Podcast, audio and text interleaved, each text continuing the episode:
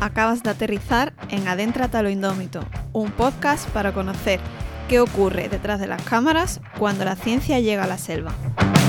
Mi nombre es Sara, soy bióloga, divulgadora científica y la persona que está detrás del proyecto conocido como Brutal. Prepara las maletas, que empezamos.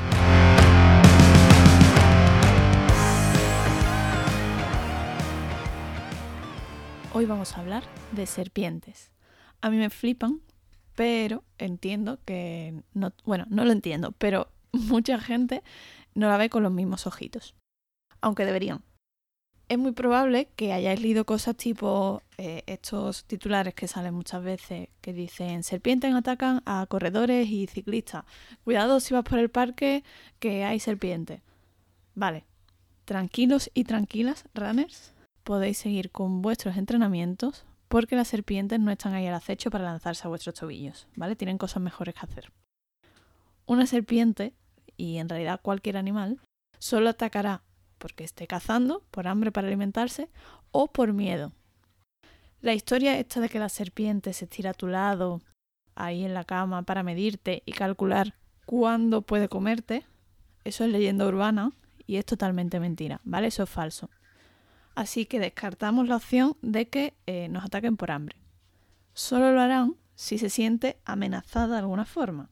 Es decir, si nos encontramos una serpiente, solo tendremos que dejarle espacios para que se vaya y no se sienta acorralada y ella esté tranquila. Es más, quien sale al campo a buscar serpientes sabe que hay que ser muy rápido o rápida para sacar una buena foto, porque la serpiente se escabulle súper rápido. Además, si me estás escuchando desde España, pocas probabilidades hay de que realmente si te entra, por ejemplo, una serpiente en casa, sea justo una víbora. Lo más normal es que sean serpiente totalmente inofensiva. ¿vale? Ante la duda siempre se llama al 112 y le comunicamos que tenemos una serpiente en casa. Digo más, son beneficiosos para el ser humano. Al alimentarse de roedores, controlan la población de estos y, como cualquier especie, cada serpiente tiene su propia función en el ecosistema. Bueno, el título del podcast es Veneno. Y eso es porque hoy tenemos de invitado a un biólogo, herpetólogo, que ha participado en varios proyectos, tanto divulgativos, de educación ambiental, como de investigación y conservación para proteger a las serpientes. Ha trabajado precisamente con serpientes venenosas, de ahí el título. Cada día está, además, más enamorado de ellas incluso después de todas las cosas que nos va a contar que le ha pasado. Él es Sherry Bokhari, hacemos maletas y nos vamos hasta Pakistán para que nos cuente su historia.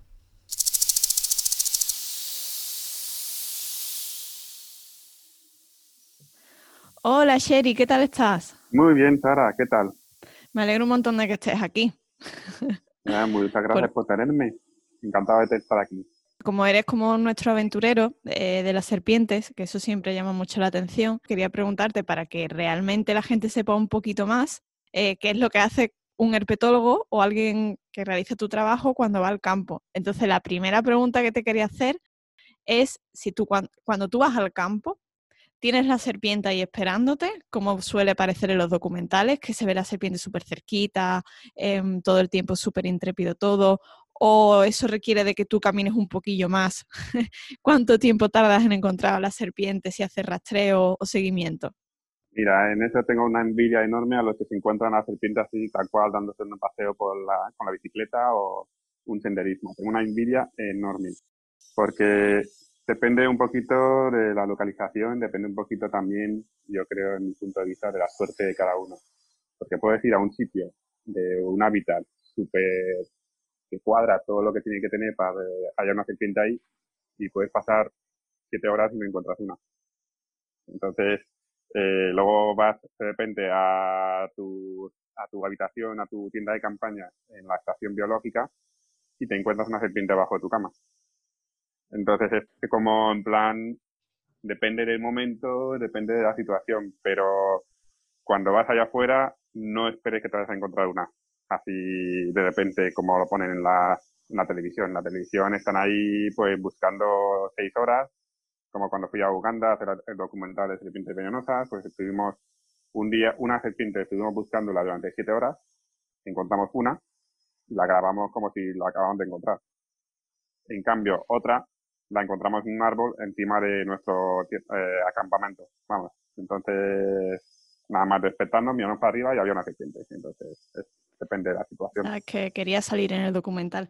Que lo has dicho así muy de paso, como muy rápido. El documental que fui a grabar así a Uganda. Eh, cuéntame un poquito más de eso. ¿Qué es eso del documental? Pues el documental lo lleva Living Zoology. Eh, yo simplemente he participado en ella como es que ayuda a buscar serpientes y controlar un poquito a los animales, que se porten bien mientras están grabando. Y básicamente es un poquito el objetivo de este documental es demostrar los hechos reales de la serpiente, no las exageraciones y fantasías que hay hoy en día en, estos programas de hoy en día, de reality shows. Entonces, eh, lo que están haciendo, más básicamente están enfocándose mucho en serpientes venenosas y han decidido pues hacer un documental sobre las serpientes más venenosas de Uganda, que también son un, tienen eh, un gran papel en la en el tráfico ilegal de animales. Son la víbora de Gabón, la mamba verde, eh, son animales serpientes muy populares y por lo tanto tienen una gran demanda en, el mercado. Y de Uganda pues están importaciones, exportaciones masivas. Entonces también, aparte de demostrar estos animales, pues es un poquito tocar también el tema de la presión que están sufriendo por el tráfico ilegal de estos animales. Em, has dicho ahí unas especies y, estás hablando de serpientes venenosas y tú sabes, porque cada vez que das una charla, eh, pido por favor que cuentes esa experiencia tuya, porque aquí eh, donde escucháis a, a Sherry, em, puede ser la persona que conozco con la sangre más fría y, y con que es capaz de mantener la calma en esos momentos en los que hace falta y siempre le pido que, cuente y hoy te va a tocar porque quiero que el oyente lo sepa y lo, y, lo escuche em, esa anécdota de aquella aventura con aquella serpiente en la que bueno que era venenosa y que tuviste algún alguna incidencia. Sí, la verdad es que fue, la verdad que fue un poquito inesperado, porque o tengo, la demasiada confianza mata, entonces es mejor tener, nunca se puede tener demasiado cuidado.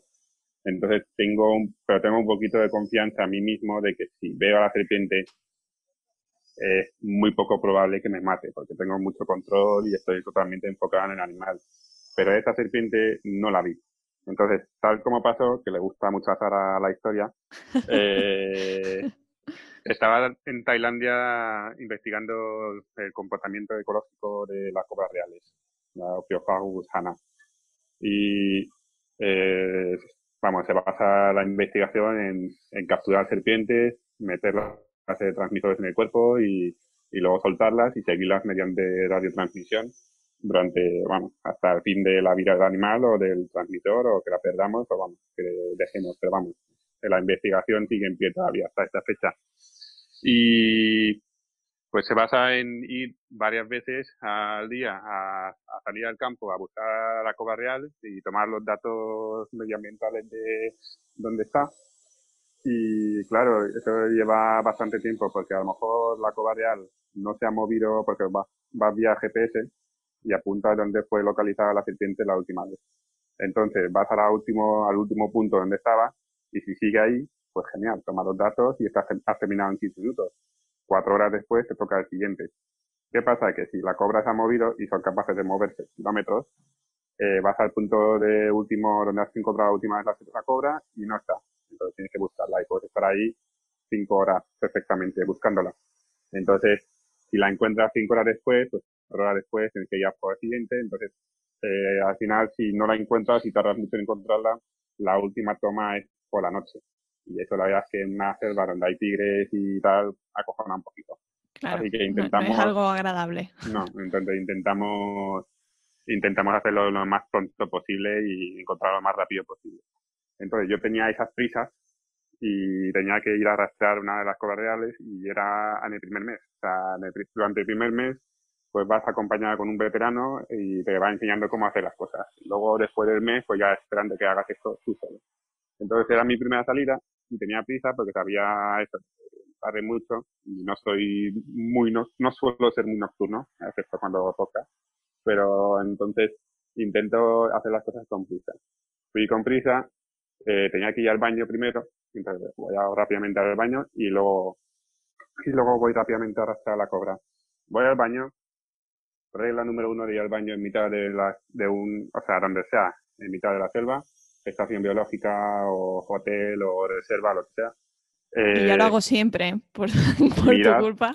Ahora voy mirando siempre. Mirar donde pueda, donde ahí vamos, en cada esquina, debajo del trete, detrás del retrete, eh, debajo del asiento, las toallas, sacudirlas, todo. Porque yo en mi experiencia he encontrado escorpiones y he encontrado arañas, ¿sabes? Entonces, pero como tenía prisa y llevaba un mes haciendo eso y no encontraba nada, entonces ya era como en plan, eh, ¿qué, va a pasar ahora? Entonces, se agarro rollo de papel higiénico, se me cae y va muy eh, irónicamente, vamos, muy debidamente rodando hasta detrás del retete y sin mirar, agacho y pongo la mano detrás para agarrar el, rollo higiénico. ¿Y qué pasa? Que hay una serpiente ahí, una coral asiática, una serpiente sorpresa, y que me muerde. Siento el mordisco, levanto la mano y veo que la serpiente sigue colgada en mi dedo. Pego un sacudido, la serpiente se cae al suelo y empieza como a, como el suelo está hecho de, azulejos, pues que eso causa que la serpiente resbale. Entonces está como moviéndose intentando huir de mí, pero no, no, no es capaz de huir. Y mientras tanto, yo ahí pensando, mierda, mierda, mierda, me ha mordido una serpiente venenosa. Bueno, una serpiente que no sé qué es, no sé qué es. Entonces, aquí en Tailandia hay 175 especies de serpientes, un tercio de ellas son venenosas, que ya es un buen número, y esta podría ser una de ellas. Muy bien, a ver, eh, ¿qué serpiente es? Me quedo ahí con el mordedura ya eh, infligida, pues estoy ahí mirando a la serpiente en plan... Esta Panorama chungo. Esta especie me suena... uy, pero está levantando la cola roja. Es una típica comportamiento de una coral asiática, Calliope, que es levantar la cola roja. Bueno, eh, las escamas ventrales, las escamas de abajo son de un rojo brillante y eso es signo de aleja, aléjate de mí, soy venenosa, te voy a morder, te puedo morder. Y eso lo sabía. Pero, y en cuanto vi eso, se me pusieron los pelos de punta y dije, uy, mierda, Calliope, coral, asiática, no sabe estudiar, no sabemos de su veneno. Eh, eh, Lo mismo la hemos liado. Pero luego dije, no, pero espera un momento. Hay una serpiente inofensiva del, la serpiente kukri, del género Oligoron, que hacen lo mismo para que la gente, eh, los depredadores piensen que es una coral, la dejen en paz, pero es inofensiva. Tienen los dientes muy largos, pero es inofensiva. Entonces estaba mirándola un rato, un minuto o dos, y dije, no, no se parece a una kukri que yo, que yo haya visto. Entonces, agarro un Tupperware que estaba ahí para el jabón, para la pastilla de jabón, y esto la pastilla, eh, había una, un rollo de papel higiénico vacío, aplasto el rollo para poder empujarla dentro del tupper y cubrirla, y me lo llevo a mi supervisor. A todo esto no he ido, me parece, a todo esto no he ido al baño. Ah, eso nunca me lo habías dicho. ¿No? Eso es una información nueva. Eso es que nunca he llegado ir al baño. encima ni puedes ir al baño tranquilo después de que te has mordido. No, eso ya, pero vamos, me parece... Eso ya viene después, pero aún no había ido al baño. me parece encomiable el hecho de que tengas que, o sea, de que estás en esa situación y dices, no, venga, vamos a pensar, con la mente fría, voy a coger la serpiente, en vez de decir no la quiero volver a ver, voy a guardarla y, bueno, ahora explicarás el por qué hay que guardarla. continúa, continúa. Sí, porque, vamos, la regla de oro de cuando te muerda una serpiente venenosa, y es más, antes de hacer esta, de participar en esta investigación, me entrevistaron los del equipo y es una pregunta, ¿te muerde una serpiente venenosa? ¿Estás en una maratón donde no hay cobertura? ¿Qué haces? Le gustaba mi, mi, vamos, que la regla número uno del oro es que cuando te muerda una serpiente, que no funda el pánico. Hay que estar tranquilo, es más fácil decirlo que hacerlo, pero depende de la situación, depende de la persona, como tú dices. yo lo tomé bastante tranquilo, incluso me sorprende a mí mismo, pero hay que estar muy tranquilo. Entonces, porque cuando se piensa, cuando están, entra en pánico, pues empiezan a, aparte de acelerar el, eh, la adrenalina y acelerar el pulso de la sangre donde va circulando el veneno, pues aparte de eso es que no piensas bien. Entonces, tomar decisiones bastante drásticas y cuando estás tranquilo puedes pensar bien en cómo tomar. El tiempo es oro, pero el, tomando bien el tiempo es casi igual de importante. Eh, la serpiente, claro, eh, estamos en Tailandia Yo no sabía qué serpiente, bueno, no, tenía una idea de qué serpiente era, pero no estaba seguro, entonces me lo, la capturé y cuando vas a, te muere una serpiente que no sabes qué es y no sabes cómo explicarlo a los que te vayan a, vayan a administrar o te vayan a tratar, el, hacer el tratamiento, eh, no sabes qué es, pues es mejor llevarlo vivo para, para que vean qué serpiente es. Porque en Tailandia a lo mejor no, no entienden cómo lo estoy describiendo en inglés y me ponen antiveneno de una víbora malaya, un Perfecto, ya, ya, ya combo perfecto. Y eso ya me mata también. Así que me lo, capturé, más que pero eso no estaba pensando en plan, tengo que llevarle esto al hospital para que vean que serpiente. No, no, yo quería saber qué serpiente me ha morido. Entonces le capturé con eso, para que fue a, fui a mi supervisor, digo, Max, eh, me ha morido una serpiente. Y me dice, ah, no, perdón, perdón. Digo, Max, he encontrado esta serpiente en el baño, ¿me puedes decir qué serpiente es? Y la Por interés científico, simplemente. Sí, sí, sí. O sea, es por curiosidad de, ciencia, por la ciencia. Eh, ¿Me puedes decir qué serpiente es? La abre el tupper y dice, hostia, serio, esta es una colada asiática que en los dos años que llevo aquí trabajando no he nunca visto uno. Y yo digo, joder, qué suerte la mía, mi primer mes. ¡Qué bien! y digo, y, ya con todos los pelos de punta del cuerpo dije, pero seguro que es natural, no es una cupri. Dice, no, no, no, mira, con toda la, él, con, él con toda la ilusión. Dice, no, no, mira cómo levanta la cola, la cola roja. Esas patrones, no, no, no, es definitivamente una Que él tenía la ilusión de la ciencia. Tú tenías el miedo de que llevaba su veneno dentro. Y que no sabía cómo decirle, en plan, eh, uno de su equipo a lo mejor cae muerto. Ha sido mordido. O qué, ¿sabes? Eh, le, le, dije en plan, eh, me han mordido. Y dice, ¿estás de puta coña? Y dice, no. Y enseñó el dedo, en plan, yo digo, voy a enseñarle los dos puntos de la mordedura. Pues ya tenía el dedo como una morcilla. Y, y vamos, no hacía falta explicaciones, lo vieron claro. Lo siguiente que hicieron era, me dijeron que me quedase tranquilo, sentase en la silla. Fui el primero, eh, no solo fui el primer eh, caso de mordedura de esa estación biológica, entonces, nunca habían tratado con ese caso antes. Así que te tuvieron que revisar. Todo, indicaba todo positivo. Todo positivo. Tuvieron, tuvieron que revisar todos los protocolos de donde, eh, donde llevarme, eh, tal y cual. Y, y entonces descubrimos qué especie era también y descubrimos que soy el primero en que haya sido mordido, o sea, que no hay ninguna anécdota de una mordidura de esta serpiente antes de, mía, de la mía. Entonces, no sabíamos qué síntomas me esperaban, no sabíamos qué me podría pasar en los siguientes cinco minutos. Así que yo estaba súper tranquilo, sentado, eh, mientras mi supervisor iba a buscar, eh, a seguir el protocolo, a buscar a alguien para que me llevase al hospital. otro miembro del equipo me decía, oye, ¿qué necesitas para el hospital? Digo, pues mi cargador de móvil y porque no sé cuánto tiempo voy a estar ahí. Así que me empaquetaron y me llevaban, vino un coche y me recogió y me llevó al hospital más cercano que me podía tratar, que eran como 45 minutos.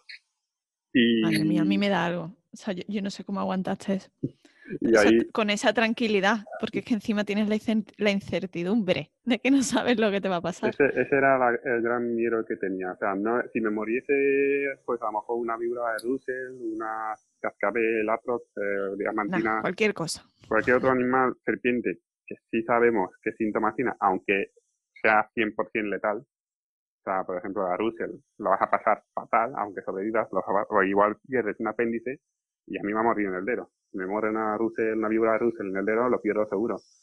Entonces, pero sabiendo eso, me quedo un poquito más Pero tú sabes qué, parte del cuerpo vas a perder o tú sabes, las consecuencias. Tú sabes lo que, va, lo, que, lo que va a pasar más o menos en cada segundo que va pasando estos momentos. Pero con esta, no sabemos nada. Entonces no hay ni un estudio de esta especie, de su veneno. Hay, había estudios de la, del género coral asiático de Calliope, pero hay dos tipos. Bueno, luego ya llegaré en otro momento en detalle, pero hay unos que tienen las glándulas pequeñas de veneno y otras que tienen las glándulas grandes de veneno. Se han estudiado las de grandes, las de pequeñas no se han estudiado todavía. Entonces, sin saber qué tipo de veneno se, uno piensa que al ser el ápido de la familia de las cobras, pues son neurotóxicos y efectivamente mis síntomas están siendo bastante típicos de un veneno neurotóxico pero que no sabe, pero no sabemos qué exactamente qué me va a pasar y cómo de severo es la mordedura. Entonces en el coche ya empezaba a sentir eh, dolor en los articulaciones del dedo, empezaba a notar eh, que me costaba tragar saliva, que me entumecía un poquito la garganta, los ojos, empezaba a entumecer, eh, a dormirse un poquito también los párpados por debajo. Y eso es típico síntoma de una mordedura neurotóxica. Empieza de la cabeza y va para abajo. Entonces, eh, ya cuando estaba sintiendo eso en el coche, dije game over. Game over, pero mira, no me arrepiento de nada, he hecho todo lo que me gusta, así que, ¿qué será? Será. Y cuando llegué al hospital, pues me metieron en, en vigilancia, en bajo vigilancia, con tubito en la nariz, tubito el, el, para hidratar mi vía eh, por vena y administraron antibiótico y antihistamínico porque no tenían antiveneno y dijeron que había un antiveneno en Taiwán que funcionaba con las cobras de ahí y que podría funcionar con la coral, pero dijimos, mira, eh, mejor si, si me vuelvo, si mis síntomas se vuelven peores, entonces la administramos, pero si no, vamos a ver cómo evoluciona. Y... Dices, si mis síntomas se volvieran peores, pero tú ya habías pensado game over. O sea, realmente estabas muy mal. Peores me, me, refiero a que ya me, se me paralizan los, los brazos, todo, vamos. O sea, ya no, no podría respirar, vamos. Y, pero fui, o sea, dos días que llevo en el hospital, pues con cada media hora más o menos se me iban minorando los síntomas entonces, al segundo día vieron que ya me había recuperado, tenía todavía, dolores en la articulación del dedo, pero se me bajó la hinchazón y podía recobrar, o sea, sentir, sentir debajo de los ojos y la garganta y, y tal. Entonces me, o sea, me dejaron, me dieron de alta. Y volví a la estación, estuve una semana de, en plan de descansando y luego volví otra vez fuera a extraer copas reales. Y en claro, porque las ganas no se te han quitado. ¿Veis? Las ganas de, serpiente, como vemos, no, se han esfumado. todo lo contrario. todo, todo, lo contrario, me dan más ilusión todavía. Y no, pues más que nada me sirven para decir a la gente, digo, una mordedura de serpiente, que es lo que estoy trabajando ahora en el proyecto actual, que una mordedura de serpiente venenosa, si se trata a tiempo y de moro de virus, se puede sobrevivir y es tratable. Entonces no es el fin del mundo como yo había pensado en el coche. Así que y sí, pero tuviste pasar tu vida.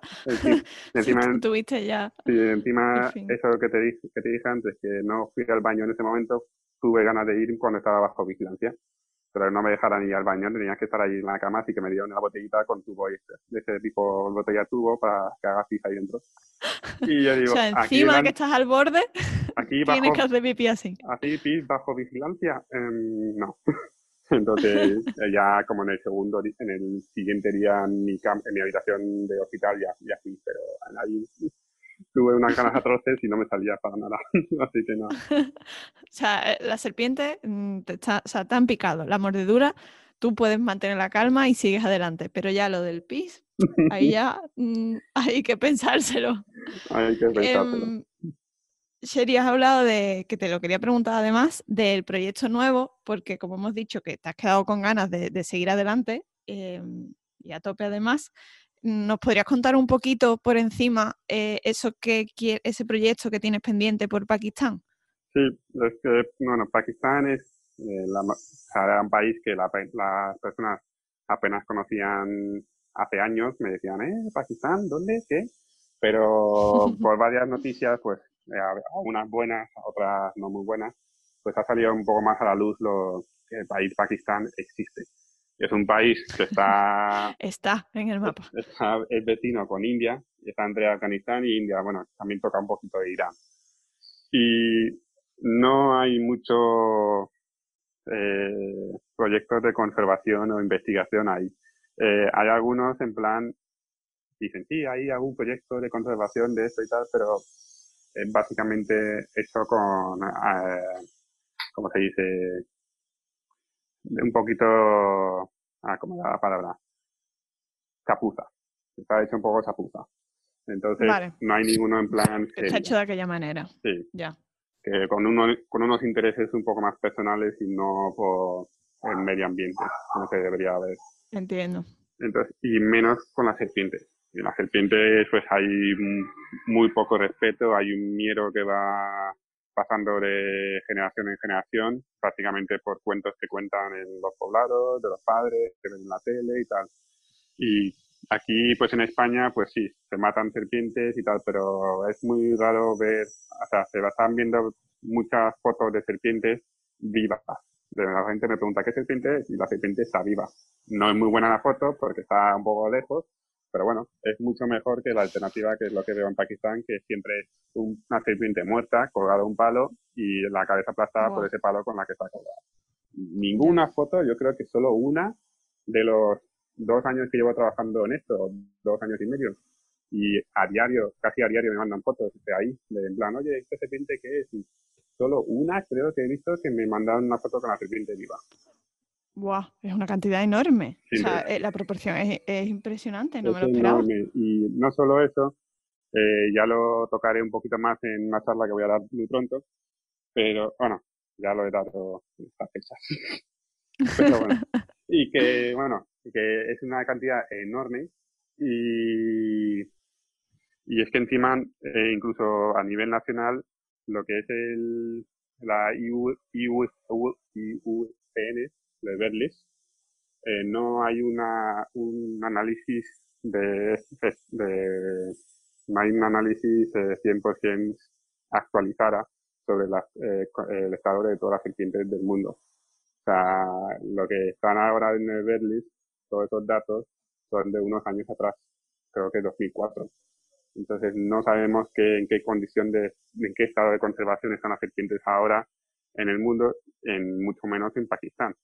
En Pakistán. ¿Y las especies están reconocidas? Eh, eh, mm, por preguntarte, ¿crees que hay especies que aún no están em, descritas, por ejemplo? Yo estoy casi seguro que sí, porque eh, hay zonas en Pakistán que no es muy recomendable ir por zonas porque básicamente ahí el gobierno no pisa y es todo sobre o sea, la ley del tribu, básicamente.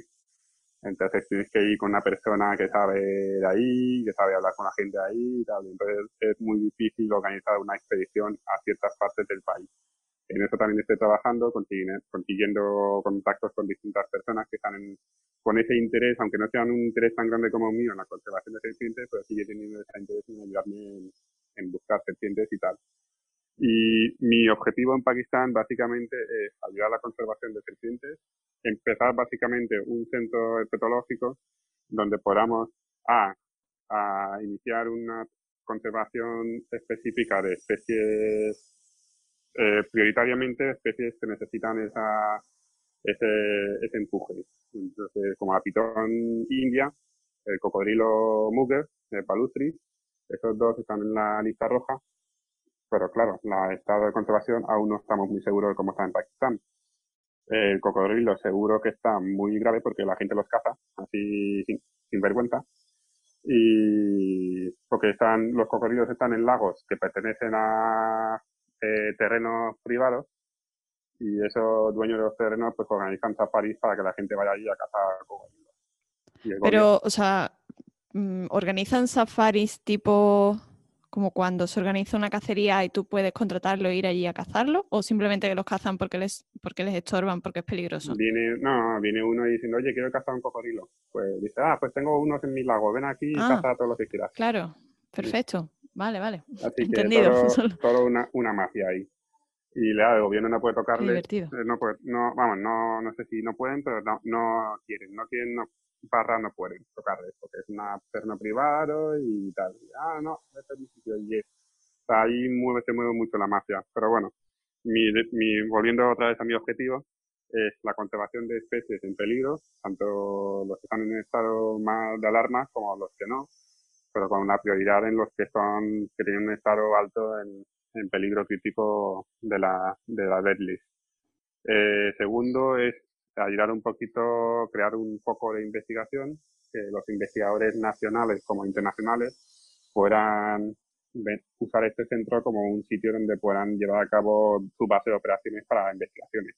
Tanto tomar muestras para ADN, para, para tomar análisis molecular de, las, de los especímenes que tengamos en cautividad, en cría, y para no tener que cazarlos constantemente de libertad, básicamente. Y lo tercero es la, eh, la parte educativa. Eh, con las serpientes, los reptiles que tengamos ahí, demostrar a las personas que efectivamente estos animales no te van a morder la cara nada más veces, como ellos piensan. Están ah, ahí. Ah, no, no saltan las serpientes a los tobillos y esas cosas, bueno, a la cara, al cuello. No, no, ellos piensan a la cara. Me quedo más tranquila.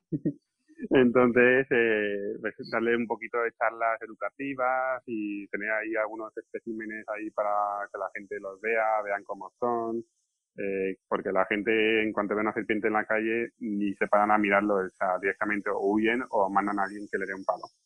Entonces, que tengan la ocasión de ver cómo son en, en realidad. Y luego las charlas educativas, pues para que la gente comprenda que no es un animal al que tengamos que temer y pueden ser, o sea, podemos cambiar el temor por respeto y se puede dejar en paz o en el caso de en Pakistán que pasa mucho entran en casa entonces se pueden acorralar a un cubo o una bolsa o llamar a alguien especialista que los capture pero sin matarlo. Y a eso voy a, a mí pero también a eso voy a mi último objetivo es entrenar los equipos de policía de rescate que normalmente son los que son llamados para tratar con este tema en manejar serpientes sin hacer daño animal ni a ellos mismos y sin tener que matarlas. Wow, pues qué bien, Sherry. De verdad, ojalá, ojalá, ojalá salga todo adelante. Me encanta que vayas a hacer ciencia eh, allí y que intentes hacer conservación, educación y más sabiendo un poco como tú sueles trabajar, que sé que vas a estar directamente implicado con la gente local y todo. Así que ojalá, ojalá te vaya genial.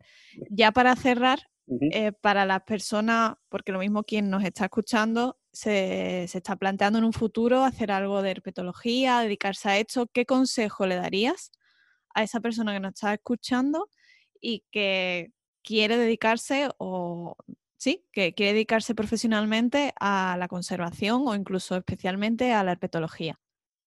Pues básicamente eh, seguir la, o sea, hay que tener los conocimientos básicos de, de estadísticas y porque es una son, eh, la herpetología es una rama de, de zoología en la que hay que hacer mucha investigación, tanto de comportamiento del animal como molecular y tal. Entonces, la, el conocimiento básico que, que te llevas de la carrera de zoología eh, te va a venir muy bien. Entonces, si puedes sacarte la carrera de zoología, vea por ello. Si no, pues eh, mientras intentas sacarte la carrera de zoología, pues cursillos así de cetologías que sean buenas, que tengan un, o sea, no sean, no que tengan información que lo puedes encontrar en internet, básicamente, que tengan información, mm, o sea, que aprendas. Entonces, hay muy pocos cursos aquí, yo ahora mismo no sabría ahora mismo, porque uno que sí tenía en mente, pues ya no lo hacen, entonces no sé ahora qué cursos habría por ahí. No te metas en el lío, no te preocupes. Entonces, eh, pues, eh, cursos de herpetología, interés y sobre todo la práctica. Eh, la experiencia práctica es casi tan importante como la, la teórica. Y en muchos casos la práctica es, en este caso la práctica es, te lleva un poquito más lejos que solo la teórica. Y a mí me preguntaron en, en muchas expediciones que estoy participando, esta es mi primera Pakistán, es mi primera en que soy yo mi dueño básicamente. Entonces, pero en muchas eh, anteriores me preguntaban, oye, ¿tienes alguna, alguna, eh, alguna experiencia manejando serpientes venenosas o no y tal? Y aunque no sean venen aunque tengas experiencia en serpientes no venenosas, con el tiempo, pues con un buen mentor, pues vas practicando dentro de la expedición, puedes ir practicando y al final pues vas aprendiendo. Pero dan mucho importancia en que sepas al menos el manejo de una serpiente, aunque no sea venenosa o a un lagarto y tal. Si no tienes esa experiencia, pues el que tenga la experiencia práctica va a pillar el, puesto primero, básicamente. Entonces, dan mucho más énfasis en que tenga experiencia práctica que teórica, pero vamos, los dos, ambos, son importantes. Pues muchísimas gracias, Sherry. Creo que después de haberte escuchado queda un poquito más claro qué es lo que es o cómo es realmente una expedición cuando eh, y lo que te ocurre cuando te vas a la selva y en tu caso con las serpientes. Así que nada, muchísimas gracias por, haber estado este ratito aquí. Muchas gracias a ti, Sara. Un beso. Un saludo. Chao. Pues hasta aquí el programa. Espero que hayas aprendido un poquito más sobre cómo es el trabajo de verdad de un herpetólogo no creáis todo lo que venden en las películas. Muchas gracias por oírnos y suscribirte a este podcast que pertenece a Podcastidae, la red de podcast de ciencia, medio ambiente y naturaleza.